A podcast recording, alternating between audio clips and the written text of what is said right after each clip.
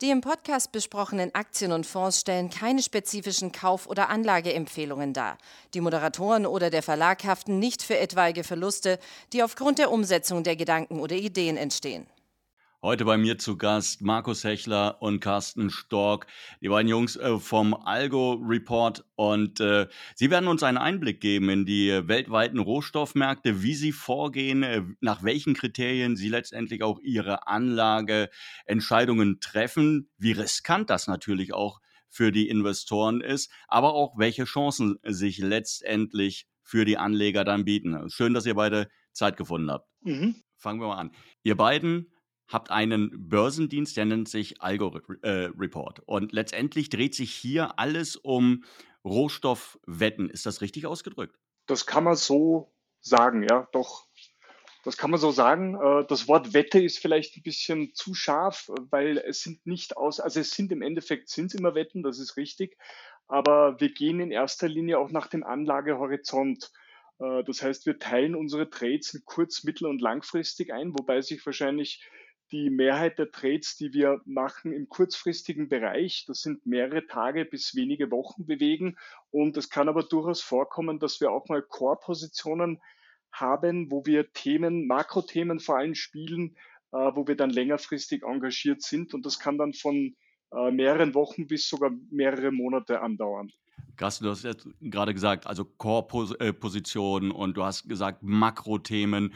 Ähm, das klingt alles total kompliziert. Ist es kompliziert? Eigentlich ist es nicht kompliziert, weil wir die Themen identifizieren und ich glaube, die, die Komplikation liegt dann äh, fälschlicherweise oft darin, dass Anleger glauben, dass die Produkte, die man handeln muss, um diese Themen mitzuspielen, dass die kompliziert sind. Äh, dem ist aber nicht so. Also der Future an sich ist ein relativ einfaches Produkt, funktioniert im Großen und Ganzen eigentlich wie eine Aktie oder wie ein Währungstrade. Und was wir machen ist, äh, wir wissen natürlich, dass Futures an sich eher für Profis geeignet sind, weil die Sicherheitsmargin, die man hinterlegen muss, äh, relativ hoch sein kann. Die bewegt sich dann meistens im mehrere tausend Dollar Bereich. Aber was wir tun, wir suchen dann für das jeweilige Produkt das geeignete äh, Instrument für den Privatanleger und dabei bewegen wir uns eigentlich meistens im Bereich der Knockout-Produkte, Turbo-Optionsscheine, auch gerne Mini-Futures genannt. Und äh, diese Produkte sind natürlich dann auch für den Privatanleger geeignet. Das Schöne an diesen Produkten ist, dass man über den sogenannten Hebel, je höher der Hebel, desto größer ist das Risiko bei einem Produkt, je niedriger der Hebel, desto niedriger ist das Risiko bei einem Produkt, ganz gut seine eigene Risikobereitschaft steuern kann. Soll heißen, wenn ich ein Produkt mit einem niedrigen Hebel wähle, dann ist die Knockout-Barriere sehr weit vom aktuellen Kurs weg und meine Gefahr, äh, ausgestoppt zu werden, ist dann natürlich kleiner als bei einem Produkt mit einem höheren Hebel. Jetzt hast du es gerade schon gesagt, dass es eigentlich funktioniert, ähm, als wenn man jetzt bestimmte Turbos äh, auf Aktien kauft. Äh, worin liegt denn eigentlich der Reiz darin, dann das Ganze mit Rohstoffen zu machen? Also die Rohstoffmärkte an sich sind sehr volatil das ist auch dadurch bedingt, dass man im täglichen Leben eigentlich immer mit dem Roh also mit Rohstoffen an sich konfrontiert ist. Das beginnt vielleicht schon beim Frühstück, wenn man ein Glas Milch trinkt oder wenn man Orangensaft trinkt oder einen Kaffee trinkt. Das sind alles Rohstoffe, die dann tatsächlich an der Börse gehandelt werden oder wenn man sein Auto tanken geht. Es ist also dadurch, dass diese, diese Preise von Rohstoffen immer wieder durch, äh, durch Angebot und Nachfrage bestimmt werden, aber eben auch beeinflusst werden können durch Wetterkatastrophen, Wetterkapriolen, sind sie sehr volatil. Und das bringt mich zum eigentlichen Punkt. Der Rohstoffmarkt an sich bietet eigentlich Sektoren an, in denen eigentlich jeden Tag was los ist. Und das ist das Schöne. Also man hat immer Themen, die man diskutieren kann und immer Themen, die man eigentlich mithandeln kann. Äh, der zweite Punkt ist, dass die Rohstoffmärkte für uns eigentlich die letzten ehrlichen Märkte unter Anführungszeichen sind, weil Notenbanken sich hüten, in Rohstoffmärkten einzugreifen. Also das ist anders wie in den Aktienmärkten oder Währungsmärkten, wo Notenbanken ja ganz bewusst Käufe und Verkäufe vornehmen, um den Preis des zugrunde liegenden Instrumentes zu beeinflussen. Das findet man in den Rohstoffen nicht. Die werden wirklich nachgefragt von teilweise Investoren, aber auch von Produzenten und Herstellern, die ihre, die ihre Produktion im Vorfeld schon auf Termin verkaufen wollen, also hatchen wollen. Äh, und dadurch ergibt sich eigentlich immer ein ehrlicher Preis. Okay, du hast es gerade angesprochen, der ehrliche Preis. Ähm, jetzt könnte man natürlich trotzdem irgendwie ähm, zu der Überzeugung gelangen, Mensch, da gibt es äh, einige große Anbieter in den Rohstoffmärkten, ja, seien das jetzt irgendwelche Minengesellschaften oder seien das irgendwelche großen Rohstoffhändler, die dann eigentlich das Ganze unter sich auskaspern, um es so zu sagen, aushandeln und äh, der Anleger bleibt dann auf der Strecke. Du sagst aber, das, das ist gar nicht der Fall. Nee, eigentlich nicht, weil ähm, also wir haben durch die Börse ist die, Börse ist verpflichtet, ähm, die Positionierung praktisch aller Marktteilnehmer offenzulegen. Ähm, das wird regelmäßig veröffentlicht und man sieht dann praktisch, wie der Produzent äh, positioniert ist, wie der, ähm, wie der große Fonds, Hedgefonds, Spekulant, ähm, Trendfolgefonds positioniert ist und wie der ähm, kleine Spekulant, also sprich der Privatanleger, positioniert ist. Das ist insofern interessant, ähm, weil da bekommt man mit diesen COT-Daten, das steht für Commitment of Traders, ähm, ein ungefähres Gefühl, ob sich jetzt der Produzent jetzt beispielsweise im, in den Metallen ist vielleicht ein gutes Beispiel, ähm, ob er den aktuellen Kurs als zu billig oder als zu teuer empfindet ähm, und er positioniert sich dementsprechend und ist dann entweder Long oder Short. Ähm, wenn es da in den Rohstoffmärkten zu extremen Bewegungen kommt, also sprich, wenn wir da historische Höchst- oder Tiefstände haben, ähm, da klingeln bei uns eigentlich so die Alarmglocken und wir wissen, okay, da könnte irgendwas passieren, weil wenn sich der vermeintliche Experte, nämlich der Produzent, der das äh, gut selber produziert, sich so extrem positioniert, dann stimmt irgendwas nicht. Dann ist der Preis entweder zu hoch oder zu, äh, zu niedrig. Okay. Ähm, Gutes Beispiel ist im Moment gerade im, im Silbermarkt. Da haben wir fast schon zwei parallele Märkte. Also haben wir einmal den, den physischen Markt ähm, und einmal den Papiermarkt über die, über die COMEX, über die Derivatebörse. Ähm, also da ist es so, dass da teilweise in, in zwei Tagen eine komplette Jahresproduktion durchgehandelt wird. Ähm, der Preis ist seit Wochen eigentlich unter Druck in einem, in einem Abwärtskanal, obwohl die physische Nachfrage relativ konstant hoch ist. Ähm, es werden teilweise bis zu 40 äh, Prozent Prämien ge äh, gezahlt ähm, auf, eine, auf eine Münze und auf Waren.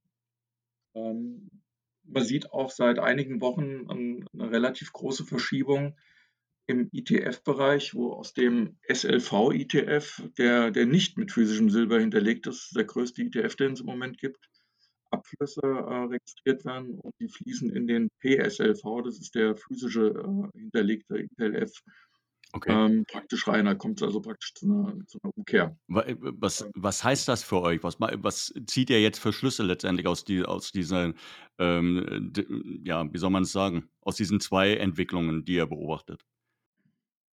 Also wir für, für uns ist es äh, relativ schwierig, weil auf der einen Seite spricht auf der Makroseite wirklich sehr, sehr viel dafür, ähm, gerade im, im Edelmetallmarkt Long Silber, Platin, Palladium Long zu gehen. Ähm, die Realität sieht leider ein bisschen anders aus, weil eigentlich macht der Markt nicht das, was er machen müsste. Äh, er müsste normalerweise steigen. Ja, ich meine, das ist gefährlich, so eine Aussage, aber der physische Markt ähm, spiegelt halt genau das Gegenteil wieder. In, insofern sind wir da eher langfristig positioniert und gehen eigentlich auch davon aus, dass wir über äh, früher oder später ähm, einen ordentlichen Preisschub noch sehen in den Metallen. Du gehst davon aus, äh, letztendlich, dass Silber steigt jetzt wegen der Wirtschaft, also wegen der Wirtschaftserholung, die ja momentan gespielt wird an den Börsen. Ist das richtig?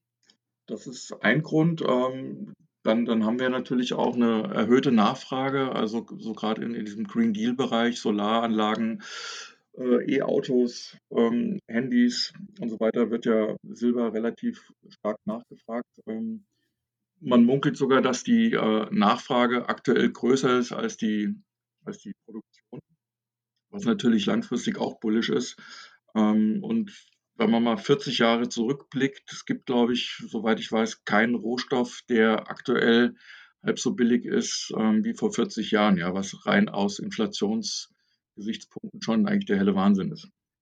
Wart ihr eigentlich beim Anstieg von Kupfer mit dabei? Nein, im Kupfer waren wir kurz drin, waren long gewesen, ähm, sind leider zu früh raus, haben da, glaube ich, 30 Prozent mitgenommen mit dem Produkt und haben uns dann äh, auf einen Short eingelassen, da gab es nämlich auch eine relativ interessante Konstellation. Und zwar waren da die Produzenten eigentlich massiv Short.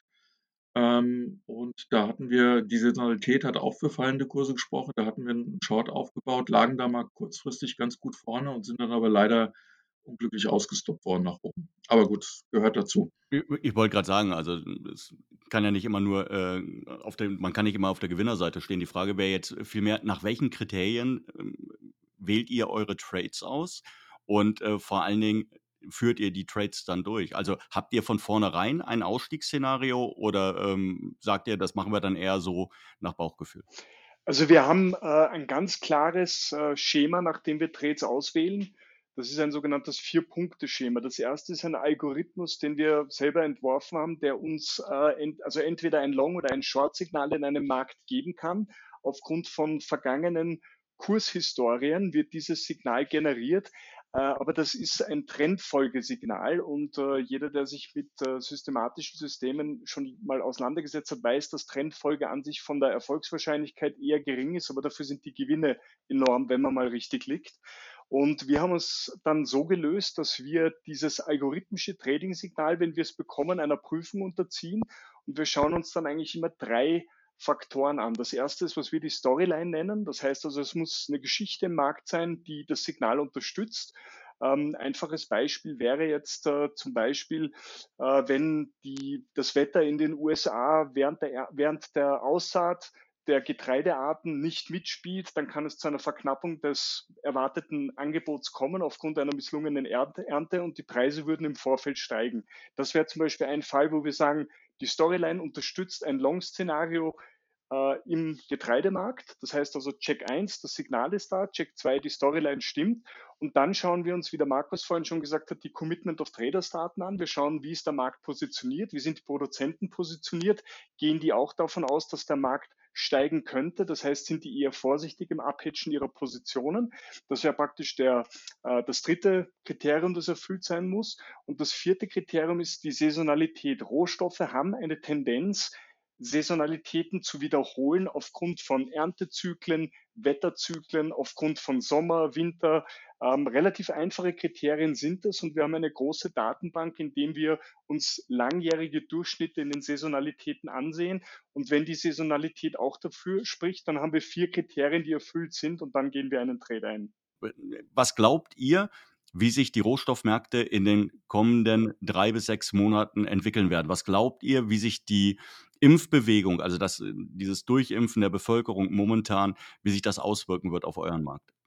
Also wir glauben, wir glauben in der Tat, ich sage es mal ganz salopp, dass der Deckel wegfliegt in den Rohstoffmärkten. Und zwar aus einem einfachen Grund. Wir kommen aus einer Phase der langjährigen Deflation. Das sieht man ganz schön an den äh, teilweise also sehr, sehr niedrigen Inflationsraten, auch an den niedrigen Zinsen. Und wir glauben, dass wir aktuell in der Situation sind, dass wir in eine Reflation hineingehen, die Vorstufe zur Inflation. Warum? Weil du hast es angesprochen, also die Pandemie, die jetzt ein Jahr alt wird, die hat natürlich dazu geführt, dass es Shutdowns weltweit gegeben wird, so dass nicht nur die Produzenten drunter gelitten haben, weil teilweise ihre, ihre Factories geschlossen waren. Die Konsumenten leiden ja genauso drunter, weil sie eben einfaches Beispiel im Kaffee nicht in Kaffeehäuser gehen können, ihren Kaffee konsumieren. Deswegen ist der Kaffeepreis relativ niedrig momentan noch. Und wir glauben, dass diese Pandemie dazu führen wird, dass wenn wir zu einer Normalität zurückkehren, und dazu brauchen wir den Impfstoff, das ist ganz klar, aber wenn die Lockdowns nachlassen, dann wird es zu einerseits immer noch Lieferengpässen kommen, weil einfach die Produktionskapazitäten nicht voll ausgenutzt wurden, aber die Nachfrage wird mit einem Schlag steigen. Und das wäre für uns einfach nur eine ganz, ganz natürliche Überlegung, dass mit dieser gestiegenen Nachfrage und dem beschränkten Angebot, dass dadurch die Preise steigen. Und die Rohstoffmärkte werden davon sicherlich am meisten profitieren. Und welcher Bereich innerhalb der Rohstoffmärkte wird am meisten profitieren? Also langfristig gehen wir, gehen wir eigentlich davon aus, dass die, dass die Metalle am meisten steigen. Ähm, kurzfristig sicherlich ähm, stehen, stehen einige ähm, Commodities aus dem Soft-Bereich, also sprich Kaffee äh, sieht sehr interessant aus, Orangensaft sieht interessant aus, ähm, Kakao kann man sich mal anschauen. Ähm, da sehen wir ein hohes Potenzial. Öl ist schon ganz gut gelaufen. Ähm, weiß ich nicht, ob das da noch so viel weitergeht. Ähm, und die Getreidemärkte haben im Moment kurzfristig auch einen, einen relativ starken Rallye hinter sich. Ähm, da ist wahrscheinlich erstmal kurzes Konsolidieren angesagt, aber auf, auf lange Sicht gehen wir eigentlich von wirklich deutlich höheren Kursen aus. Also man sieht es vielleicht auch schon ganz gut, dass diese Nachfrage, die die Rohstoffmärkte oder den Rohstoffindex von Goldman Sachs in den letzten zwölf Monaten ja verdoppelt hat. Aber diese Nachfrage kam in erster Linie aus Ländern, die einen Teil dieser Pandemie schon hinter sich haben, wie China. Also der asiatische Teil China hat enorm nachgefragt. Ich glaube, die Einkäufe im Agrarbereich aus den USA der Chinesen waren Höchststände. Das hat es noch nie gegeben. Und man sieht jetzt, dass andere Bereiche der Welt noch gar nicht dort sind. Wenn die jetzt auch noch nachziehen, dann ist das für uns ein Dominoeffekt. Also ganz klar, dass die, dass die, dass die Märkte äh, weitergehen werden. Es gibt sogar, es gibt sogar Aussagen jetzt nicht nur von uns, es gibt Aussagen von Investmentbanken wie Goldman Sachs, JP Morgan, auch Warren Buffett oder Paul Tudor Jones, die Hedgefund-Legende, äh, die mittlerweile von ein, dem Beginn eines neuen Superzyklus im Rohstoffmarkt äh, sprechen. Muss man dazu sagen, ein Superzyklus, den hat es in der vergangenen 150 Jahren, ich glaube, viermal gegeben. Und äh, das ist ein Zyklus, der wirklich mehrere Jahre andauern kann. Hatten wir letztmalig äh, zu Beginn der 2000er Jahre, wie die Chinesen äh, Wachstumszahlen im GDP von 8% und mehr hatten und hat angedauert bis zum Beginn der Finanzkrise, danach sogar noch ein bisschen nachgewirkt. Und es könnte sein, dass aufgrund der Konstellation wirtschaftlich wirtschaftliche Lockdowns weltweit, Pandemie, dass wir kurz davor stehen, dass so etwas wieder passieren könnte. Okay, abschließende zwei Fragen. Euer bester Trade im laufenden Jahr und euer schlechtester? Also unser bester Trade äh, ist Kaffee. Das ist eines unserer Lieblingsprodukte, wo äh, sowohl das Algo-GT-Signal, aber auch die Story immer sehr transparent sein kann, wenn man in den Themen drinnen ist. Da ist natürlich die Informationsbeschaffung nicht ganz einfach, aber aufgrund der Datenbank, die wir führen, ist es uns da gelungen, sicherlich einen gewissen Vorsprung zu haben. Und wir haben im Café, Markus, korrigiere mich, wenn ich falsch liege, aber ich bilde mir ein, mit den letzten Trades eine Gesamtperformance von 249 Prozent erwirtschaftet. Okay, und was ist nach hinten losgegangen? Da hatten wir einmal ähm, richtig Pech gehabt, das war im Palladium, ähm, da waren wir long und sind wirklich, ich glaube, auf, also wirklich am Low ausgestoppt worden und danach ging das Palladium äh, über 400 Dollar nach oben und hat jetzt letzte Woche sogar ein neues Alltime High gemacht. Also, wie gesagt, ähm, gehört leider auch dazu, aber das wird, wird man in Zukunft auch nicht ändern können, dass sowas manchmal vorkommt. Markus Hechler, Carsten Stork von den Algo, vom Algo Report. Euch vielen Dank für eure Zeit, dass ihr euch die genommen habt, dass wir mal einen Einblick in den Rohstoffmarkt bekommen haben. Ansonsten wünsche ich euch frohe Ostern, bleibt gesund und ich hoffe, wir hören uns dann demnächst wieder.